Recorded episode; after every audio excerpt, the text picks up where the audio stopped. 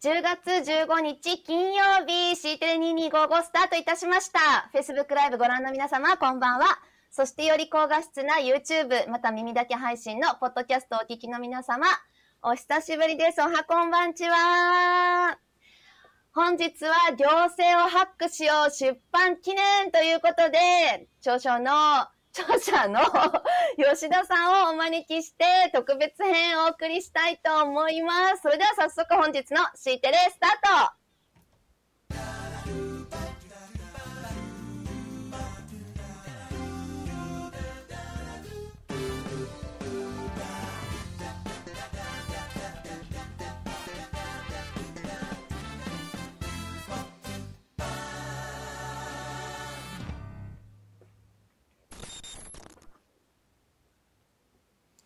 皆様おはこんばんちは。シーテレ2255ナビゲーターの渡垣京子です。構成作家の酒井です。というわけで。さあ、お久しぶりでございます。お久しぶりでございます。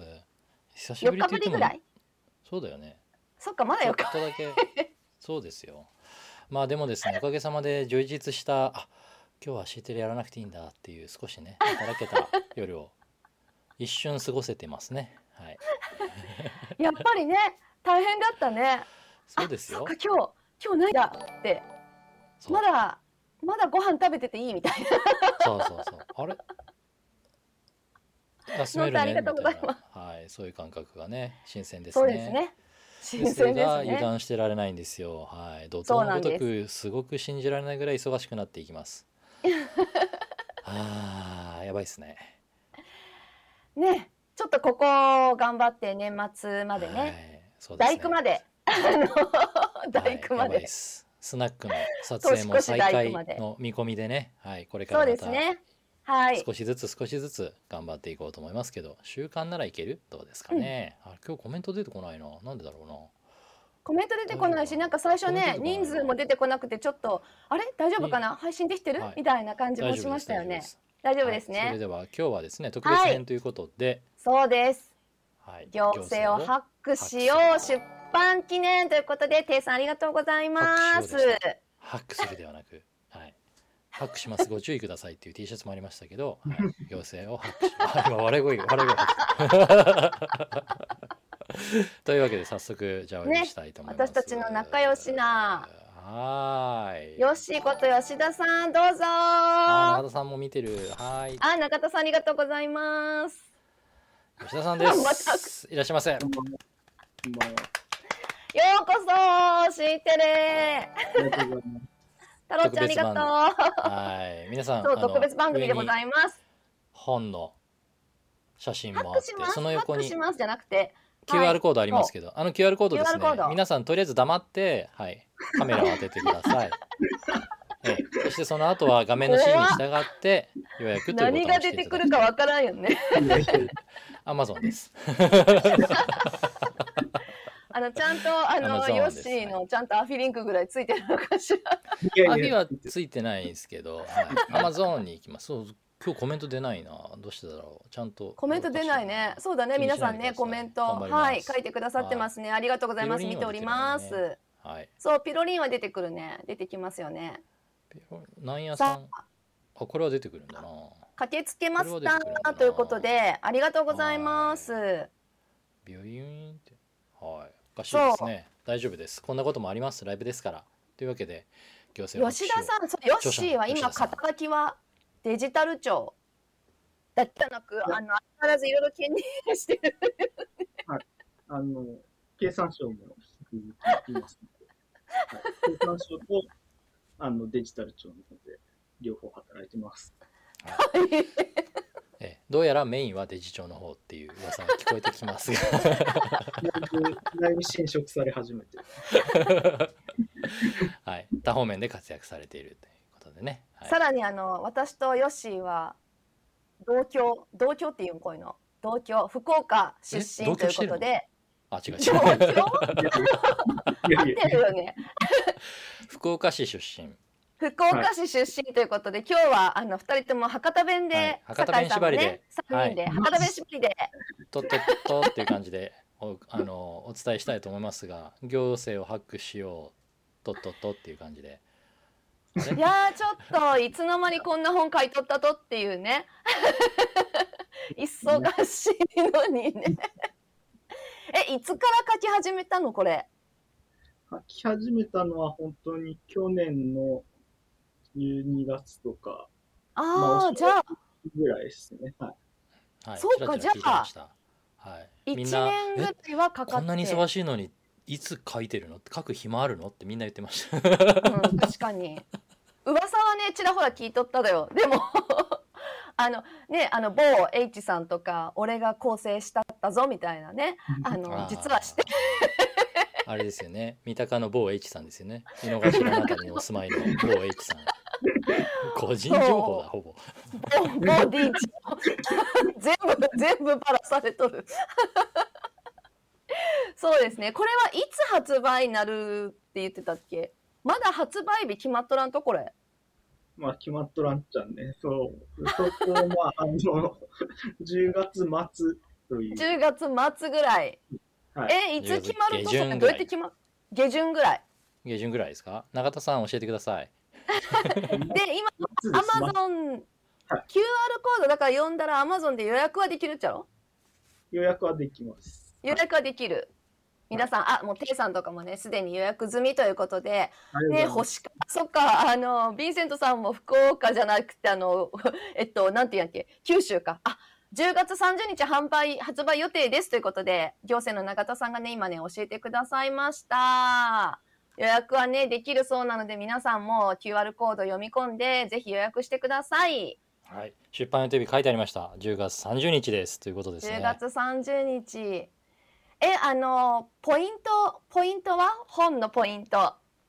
そうですね。本のポイントは、うん。まあ、そうっすね。まあ、二つやっぱり重要な考え方というか、うん。その、あの行政でやっぱりこれまで特に、あの、重視されてなかったのは、こう、行政のサービスデザイン思考的なところがやっぱりないなと。要は、ユーザーの視点で、まあ、何か物事を考えようっていうところを、まあ、ちょっと強調して書かせてもらったっていうのが一つと、浜田さんありがとうございます。あともう一つは、やっぱりそのアーキテクチャ思考っていう、まあこれ僕が前、あの、お世話になってた症状局長の西山さんっていう人がですね、うん。あの、まあ最近 DX の思考法っていう本とかも出してるんですけど、うん結局ある程度その、なんだろう、サービスのとか、まあシステムを構造化してこう把握するっていう能力がないと、結局自分が何をやっているのかっていうのが、その全体の中でわからないっていうところがあるので、まあそこをちゃんとやっぱり考えていこうよっていうようなところは、まあポイントですかね。まあこの二つのやっぱり思考法みたいなことを、まあこれからの、まあ行政官っていうのは必要なんじゃないかというところを、あの、大きく伝えているっていうところと、あとまあその、結構経産省でも、これまで、まあ DX の取り組みとかっていうのを自身が進めてきたわけですけど、まあまさにその酒井さんもその メンバーの一人だった、わけですけど、うん。じゃあなんかそういうやっぱり組織カルチャーを作るのって、まあどうやるのとかっていうところが、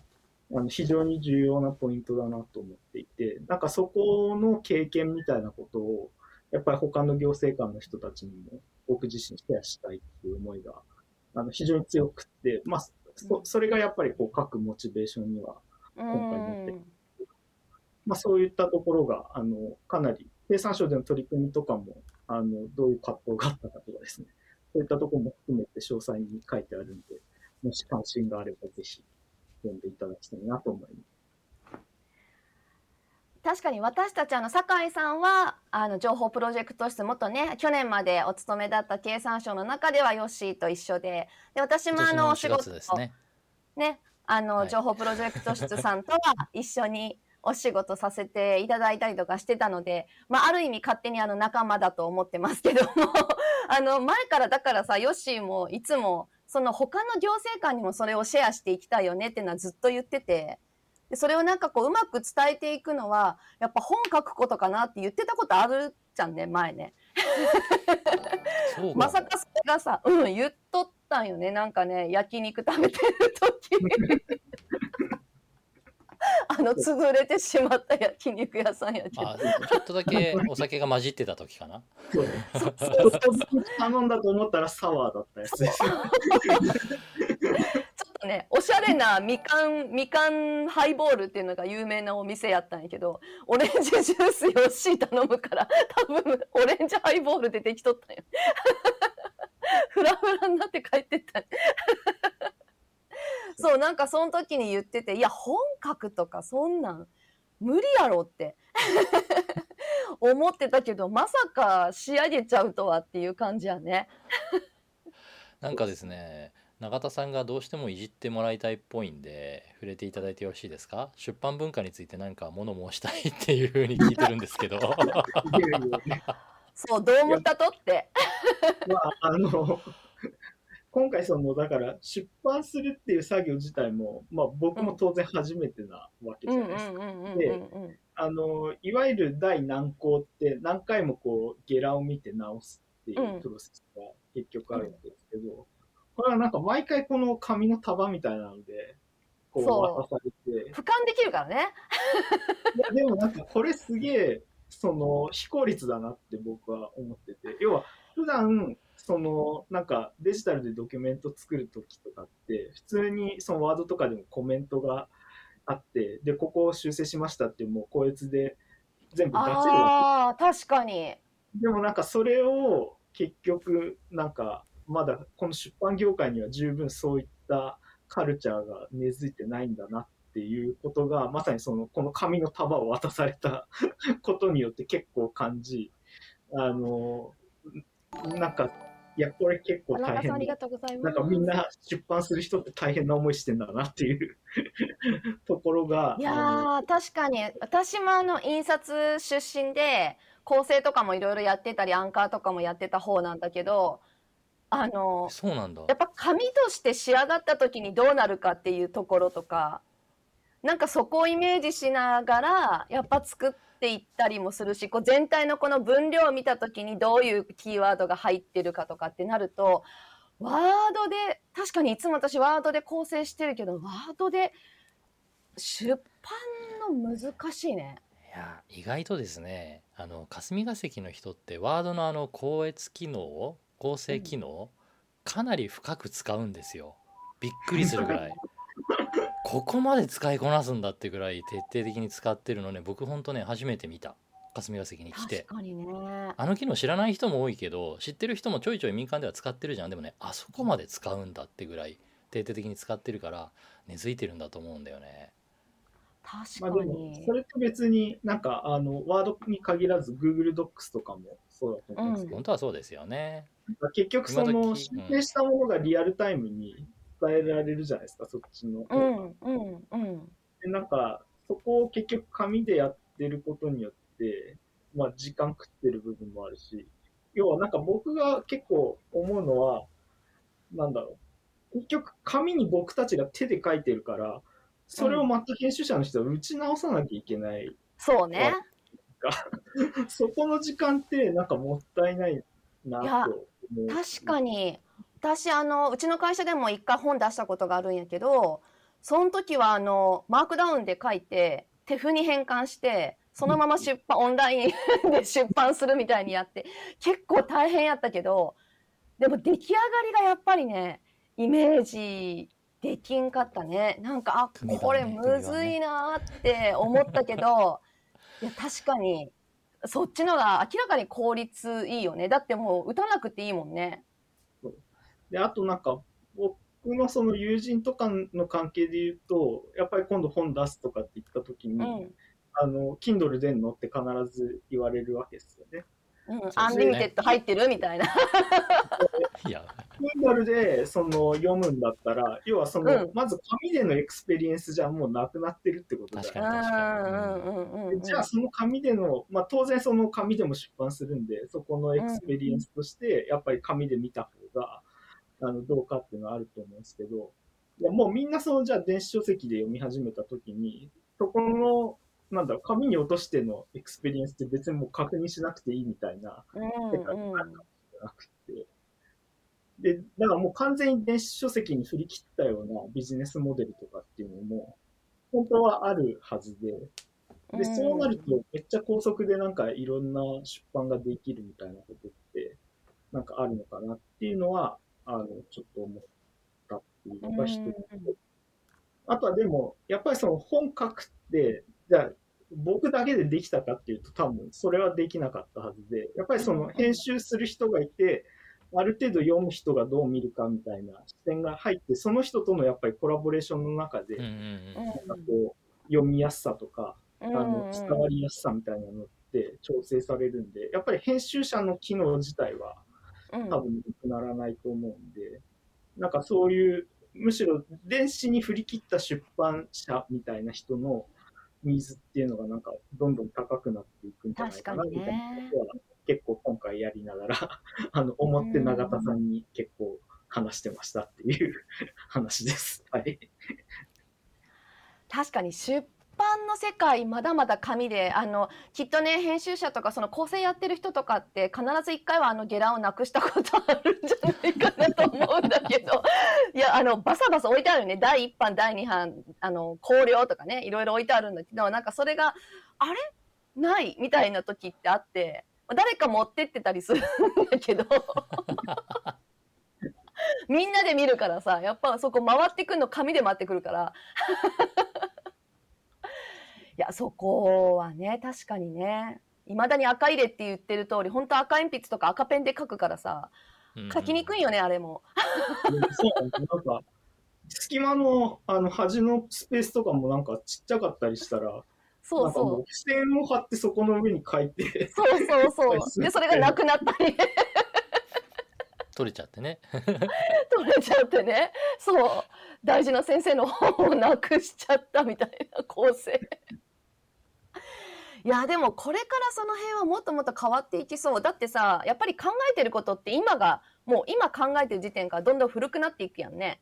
なんかその情報を人に伝えていこうとした時にいかに早く伝えるかっていうことで考えていくと、やっぱ本だってそれこそ今編集さんがいないとできないって言ったけど編集さんがいなくたって、まあ、自分で本を出すみたいなことだって今どんどんどんどんできていくわけじゃないですか。もちろんちゃんとしたね編集さんがいてうんクオリティ上げるっていうところは絶対残っていくけど、大事だと思うけどね。二極確化、かにね二極化はしていくかもしれないよね。そうだよね。うん直せるからね、Kindle とかでもね、編集してまた再配信できるしね。そういうやり方もありますよね、確かにね。そうそうだからそれを出版と呼ぶかってことなんだけどでもやっぱそのなんかうんうんうんうん本を出すみたいなあのことがやっぱどんどんどんどん変わっていくよね。この出版と呼ぶかっていうのはまさにそうだおね。お大輔さんありがとうございます。あ、あのーそうそう大輔さんちょっと後でメッセージする。大輔さん、うん、そうだ、明日の朝、そうだ。ごめんごめん。そそうだメッセージしようと思ってた。はい。いろいろ あの今今の大輔さんも元同僚ですね。ちょっと明日、そうですねはい、会う予定があるんですけど、はい。いろいろ忙しい。ああ、岩佐さんありがとうございます。そう、構成地獄ね。私もあの出版にいた時、ね月水金締め切りだったので、あの週刊の雑誌をやってたんで、あの死にそうになりながらも、ほぼほぼ毎日 構成と締め切りに追われるっていうのをやってましたけど。でもやっぱり遂行して編集してもらってまた構成があってっていうことでより良くなったっていうのは実感されたっていうことなんですよね。うんまあそうですね。まあやっぱりなんか、その、構成みたいなのは、やればやるだけ多分良くなっていくみたいなところはあるのかなと思っていて。まあだからなんかこう、まあそこもわかんないですよね。なんか、あの、ある程度ざらつき感というか、デコボコ感があった方が、実はその人の文体自体が味わいのあるものだった場合にはいいのかもしれないっていう。なんかそこをまあ構成すると結構綺麗には多分どんどん鳴らされちゃうっ。ていう。うんうんうんでもなんかすごい綺麗になりすぎると、なんだろう、あんまり味がないというか、うんうん。その人らしさみたいなのがこう失われるみたいなところも多分あると思うんで、結構そこら辺は僕もやりながらなんかいろいろ感じるところが。ちゃんありがとう。ところです。えでもさなんかやっぱヨッシーが言いたいことがやっぱりこれっていうのがあってそれをなんか言うにはやっぱこっちもちゃんとあの厚み持たせた方がいいよとかやっぱそういうところの第三者視点っていうのは編集者さんからこう来るっていうところでやっぱり一緒に作り上げていくみたいなところってあるよね。まあそうですね。うんだからなんかそこも、結局よくその芸能人の方とか、そのスポーツ選手の方とか、まあ本出されたり、自自助伝とか出されたりするわけじゃない、うん。やっぱりああいうのって、その人の言葉だけからは、その人のなんか人生の面白さとかって多分わかんないと思っていて、多分編集する人とかがやっぱり、それ、ここってどういうことなんですかっていうことをこう掘り下げていくから、やっぱり他の人にもわかりやすい形でこう伝わっていくみたいなところがあるはずで、なんかそういう対話者としての編集者みたいな人っていうのは、なんか結構重要なんじゃないかなとは。なんか僕はどちらかというとそういう仕事で、あの、紙を書く機会が 多いんで、あの、結構、まあ、あの、ある程度書き慣れてるっていうところはあると思うんですけど、なんかそうじゃない人とかでも、多分すごいいいこと考えてる人とかのことを、文章に形にするってなると、やっぱ編集者の存在ってすごい偉大なんじゃないかなって思います。はい、これは全部で何万字ぐらいになったんですか？大体ですね、13万字とかですね。すごいそう。なんか、いろいろ書いてたらそんぐらいになっちゃいました。当初のあの本のあのこれぐらいで出そうねっていうところからは大体あのそれに収まったと？と？それは、中途半端な中途半端な博多弁が。とだけや ちょっとオーバーしとっちゃうね、そこはね。あオーバーしちゃったやっぱオーバー13万字多くない？多いです。あの、大体だから10万字ぐらいというふうに。うんうんうんうん。はい、確かに。とはい、計算できなかったんで計算しましたけど400字詰めの原稿用紙で325枚ですね13万字って。なるほど。なんかそう言われるとあんま大した量じゃないみたいな感じもしまあ300枚ぐらい軽くいけるぞと。ね、そんな忙しい中でねその本書こうと思ったのはさっきね話してくれたけどこれはどっちがこうあの持ちかけだと？あの行政さんから「ヨッシー本書きませんか?」って来たのかヨッシーから企画立てたの？これ。まあ、そこは、あの、うん、まあ、本の後書きにも書いてはあるんですけど、基なるほど。じゃ本的にはあ、後書きをはい、まあ、後書き。そんな隠すほどのことでもないんで、皆さんまあ買って後書きを。僕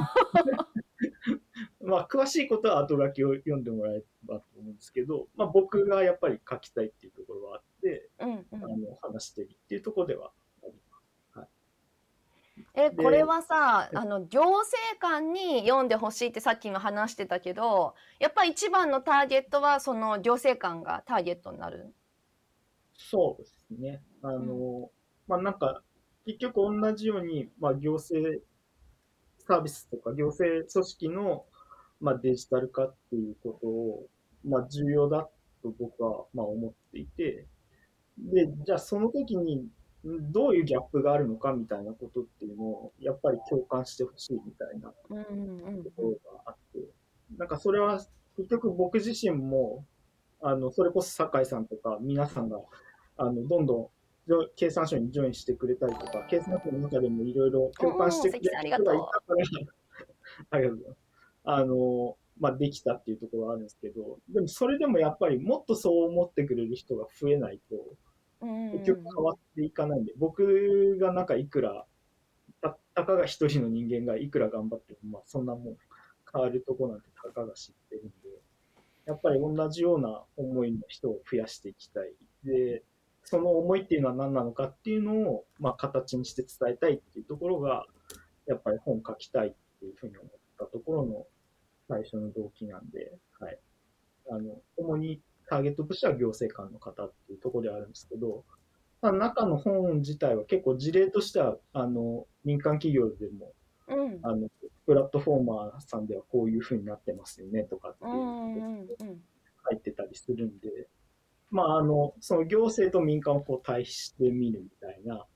あの、そういう視点でいけば、まあ、民間の方とかにも読んでいただいても、あの、それなりに示唆はあるんじゃないかなというふうに大企業とかの方がこうええんかね。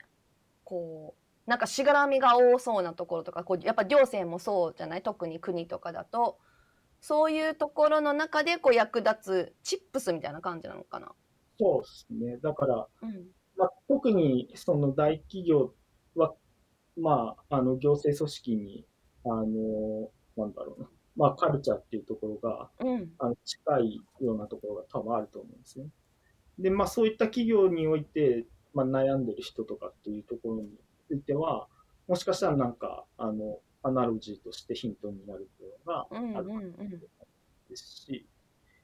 あとはなんか純粋にそのさっき言ったアーキテクチャ思考みたいな話うん。って、うん。うん。あの、いや、物事の捉え方みたいなところで言えば、あの、あんまり多分、まだ世の中でも、あの、限られた人しか、あの、うん語ってないところだと思うんで、まあそこら辺は、もしかしたら参考になるかなっていう感じですかね。はい。私も今なんか仕事しながらやっぱあのサービスデザイン思考とかっていうところはすごい大事だしそれはあのユーザーあの視点っていうところからこうサービスをまず考えていこうって時に絶対必要なんだけどそれをシステムに落としたり実のあの別にシステムじゃなくてもいいのかなこうなんか実行して落とし込んでいこうって時には絶対そのサービスデザインのデザイン思考の考え方だけじゃダメじゃない？そこからこうもっと落とし込んで形にしていかなきゃいけなくってなんかその時にシステム思考って言っちゃうとなんかデザイン思考とシステム思考私はあんま相対するものだと思えてなくてなんか違うなと思ってたんだけどきっとそれがなんかこのアーキテクあのアーキテクチャ思考っていうところになってくるのかなっていうのをまだ読んでないけど思った。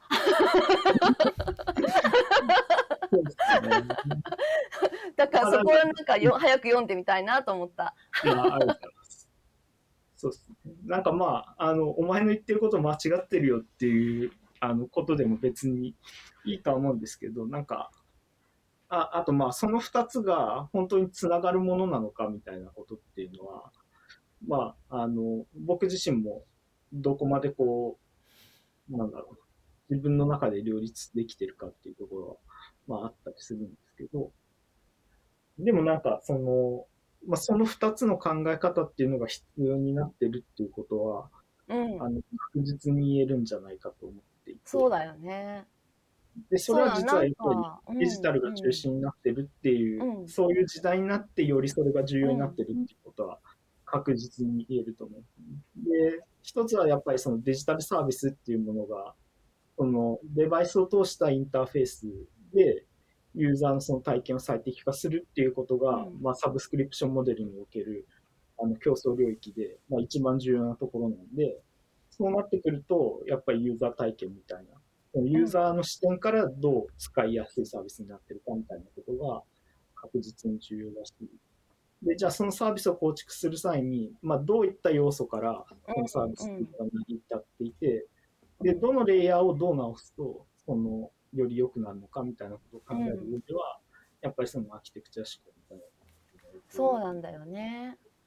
やっぱなんかデータをどういうふうに持たせるかっていうところから昔のねこう例えばシステム作る人たちだとテーブル定義から入りましょうみたいなことがあってやっぱそれではデータのインプットでアウトプットをこうどう見せるかだけっていうのだと使い勝手がそれ本当にいいんですかって話があってでもじゃあ今度デザイナーさんが考えたこういうのが使いやすいですよねって言ってもじゃあどうやってそれを落とし込んでいくんですかっていうところでなんかこう相反するみたいな感じになっちゃってたんだけどやっぱ最初の段階でユーザーの視点を考えて一緒に取り組んでいくっていうところは絶対必要でその時にどちらのシステム思考でやってる人たちもやっぱサービスデザイン思考っていうところは絶対必要になってくるじゃない？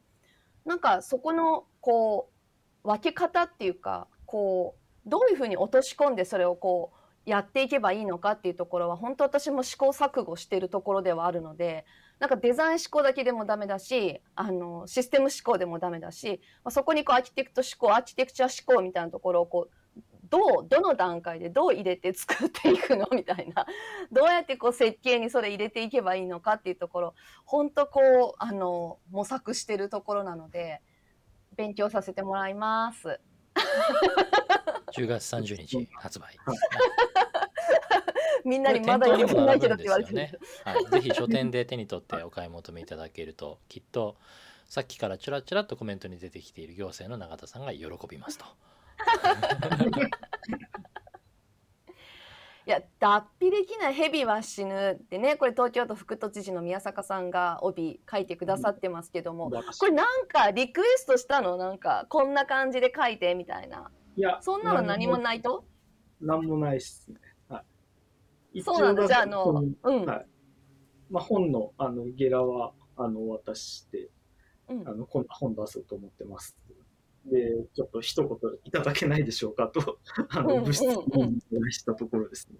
あの、心よく快諾いただいて。で、あの、帰ってきたメッセージで、やっぱりここの、まあ、最初こう文章で帰ってきたんですけど、やっぱここの脱皮できない蛇は死ぬっていう、ここの言葉がやっぱりすごい 衝撃的うインパクトのある言葉だったんで、まあそこをやっぱりちゃんとフィーチャーした、あの、帯にしたいなっていうことで、あの、まさにここの映像に映ってるような 形の帯になっております。はい。大高さん博多弁で言うとなんて言うんですか？そうなんか博多弁をくだ脱皮できない蛇は死ぬわ脱皮できない蛇は死ぬよ ごめんそそこはダメかいや私も博多弁をくださいってなっとるからなんかこれどうなんか博多弁って本当あの発音はほとんど標準語やから最後がちょっ今のと今のやか。ら何？関西ですか？えー、関西弁なんかほらこうやってアイデンティティが崩壊。崩壊してくる。いやでもなんかあのうん深いよね。脱皮できない蛇は死ぬ。ま当たり前がもう変わってきてるよなっていうのは私はなんか今日のあの告知で書いたんだけどやっぱ当たり前なことをさこうすごいしっかりやるってことにはもう長けてる人たちがたくさんおるやんね。こうあの行政の方って。でもその当たり前が違うんだぞって言われてさどうすりゃいいのっていう時に多分普通の人よりもっともっとなんかマインドセットのこう変革ほんとガラッと変えないかんと思うね。もう言葉がおかしくなって。きてそういうことなのかもね。確かにね。脱ぎ捨てないとだからそれこそいけないですね脱皮ぐらいな感じよね。多分民間の人よりはそこ、いやもっとなんでも脱皮って表か現いいね。なんかこう羽化して飛び立っていっちゃってもダメなんだよ、ダメとは言わないけどみんないなくなっちゃうから、そうじゃなくて脱皮してより大きく強く生まれ変わってだけどうんっていうその雰囲気いいね。確かに。そうですね。なんかね。なんかその僕のこの多分チャプターの中でも行政のその当たり前を変えようみたいなことがうん書いてあるんですうんうん。けど、一番最初デジタルテクノロジーで行政の当たり前を変えようっていうのをうん。プロローグにね書いてくださってますけども。ここで言ってるそのなんか当たり前っていうのは、いや行政サービスがすごい不便で、なんか時間がかかるとか、使いにくいみたいなことっていうのがもう、なんか日本においてはみんなの当たり前になっちゃってうる。ん。なんかその当たり前をやっぱり変えないといけないんじゃないのっていうことだと思ってるんですよね。要は、そうですねなんか行政って聞くとすごいもう、その瞬間に非効率で、なんかもうお役所仕事だろうみた固いな、な なんかそういう感じになっちゃうじゃないですか。でも、そうじゃなんかそないんだぞれって本当に当たり前なんだっけみたいな。あの、そ、それが当たり前と思われないようにしないといけないんじゃないのっていうところが、なんかその一番最初のところのうんことで、やっぱりなんかそういったところを、なんか共有できるといいのかなと。要はなんか、や、やる側からすると、なんかもういつもやってる通りやってますみたいな感じかもしれないけど、それで、そのみんなから、いや、やっぱりいつもその行政は非効率だよねって思われてますよねっていう、なんかそこの当たり前を変えたいっていうのは、やっぱりうん、だってあのハンコなくなったって言ってもハンコなくなったら今度あの辞書で自分の署名で書けって言われてでなんかわざわざあの大阪にいたうちの代表とかも東京まで来て日帰りでそのサインするためだけにハンコやったらさ私ハンコ預かってハンコボンボンボンボン押しとったんよ。なんか意味ないやんそれ。ハンコでええやんこれやったらみたいな。やっぱなんかそうそうなっちゃうのはやっぱおかしいよね何のためだっけっていうところでそうそうそう。でいまだにあのまだ私たち世代の時は当たり前にあったけどいまだに高校生とかにもなんかハンコが卒業式の記念品で配られとるらしいよ。びっくりしたもんそう。ねおかしいよなもうな。それが本当に記念品になるべきですね。なんかその、うん実印使っとるけど。そう記念になった方がいいですね、それ。うんそうよね。さてあっという間にもうとっくに実は延長戦に入っておりますけれどあ、もそう。そう今日時間がないといつもねここにあのカウント出てくるじゃんねこう時間。でも今日はねもうヨッシーのために、QR コード貼っといたんで、はい、すいやちょっと言っとかないといけないのがあのよみんながあ45秒ぐらいでのまとめてください。はい。いやヨッシーが暗いよっていうの。いや、暗くないです。照明照明ですね 僕ができるだけ明るくしました そう最後にじゃあ PR タイムってことでお願いしますそうですね。あの、まあ、ここまで話したことでかなり、えっと、話してるとは思うんですけど、やっぱりまあ、思いとしては、今言ったように、まあ、同じように、このその行政サービスっていうのをまあ良くしていこう。で、その際にデジタル化っていう、まあ、一つの軸の中で、まあ、どういう考え方が必要なのかっていうのを幅広い人とやっぱり共有したい。で、あの、同じ方向に一緒にまあ向かっていきたいというふうに思ってまして、なんかそういう人の、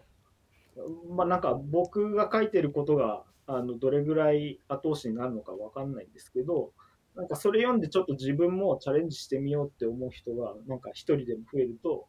すごい